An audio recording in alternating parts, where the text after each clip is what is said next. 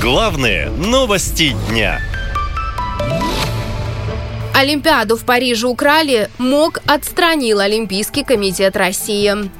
И все из-за Донецкой и Луганских народных республик, Херсонской и Запорожской областей. Дело в том, что Олимпийский комитет России пятого октября включил в свой состав региональные советы новых территорий. Международный олимпийский комитет такое решение строго осудил и отстранил весь Олимпийский комитет России, заявил председатель МОК Марк Адамс. Мы решили дисквалифицировать Олимпийский комитет России. Решение нарушает территориальную целостность Национального олимпийского комитета Украины. Мы это осуждаем, и ОКР больше не может функционировать в качестве Национального олимпийского комитета, также организация не будет получать финансирование от олимпийского движения. Основная причина принятия этого решения – нарушение Олимпийской хартии. Напомню, двадцать восьмого февраля прошлого года Олимпийский комитет рекомендовал международным спортивным федерациям не допускать к соревнованиям российских спортсменов. В марте этого года условия смягчили, но недостаточно, заявил министр спорта Олег Матыцин. К сожалению, к великому, под нейтральным флагом и без исполнения национального гимна, что мы всегда комментировали как дискриминационный элемент, для нас единственно неприемлемым условием, ну, одним из, это э, подписание неких деклараций, которые бы э, позиционировали как критику специальной военной операции или политики нашего государства. Наши спортсмены, наши тренеры никогда на это не пойдут.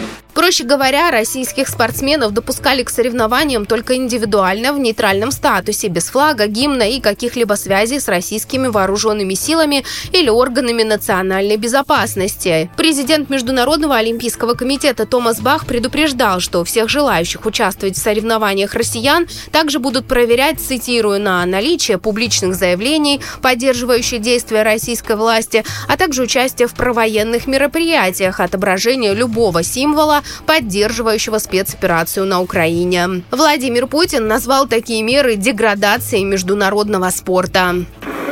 Сам международный спорт и олимпийское движение деградируют. Они не выполняют свои важнейшие функции. Ведь дело не только в том, чтобы ставить рекорды, а дело в том, чтобы объединять людей. А вот эту функцию международное олимпийское движение утратило. И это очень прискорбно. Спорт должен быть вне политики. Вот только теперь, после отстранения Олимпийского комитета России, еще большая вероятность, что российские спортсмены не смогут участвовать в Олимпиаде даже при выполнении всех вышеперечисленных условий. В МОК пока этого не подтвердили, но и не опровергли, сказав, что комитет оставляет за собой право принимать решения по допуску нейтральных атлетов в необходимое время, а потом уточнил, это будет ближе к дате Олимпиады. Профессиональная карьера спортсмена очень коротка. Жаль всех, говорит председатель Совета Федерации Валентина Матвиенко. Душа болит за этих ребят, которые с детских лет так трудятся, так стараются принять участие в Олимпиаде. Это как бы э, вот венец их всего многолетнего труда. И как можно э, вот так относиться и так игнорировать право людей из стран, которые постоянно говорят о каких-то правах надуманных э, человека?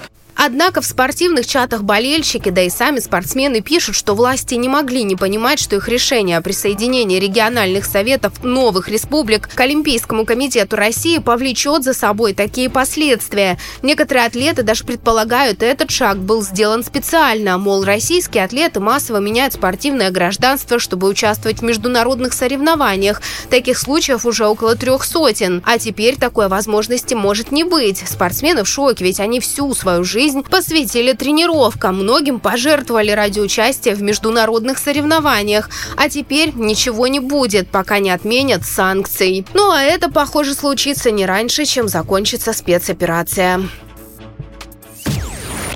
Наша лента. Веселим, сообщаем, удивляем.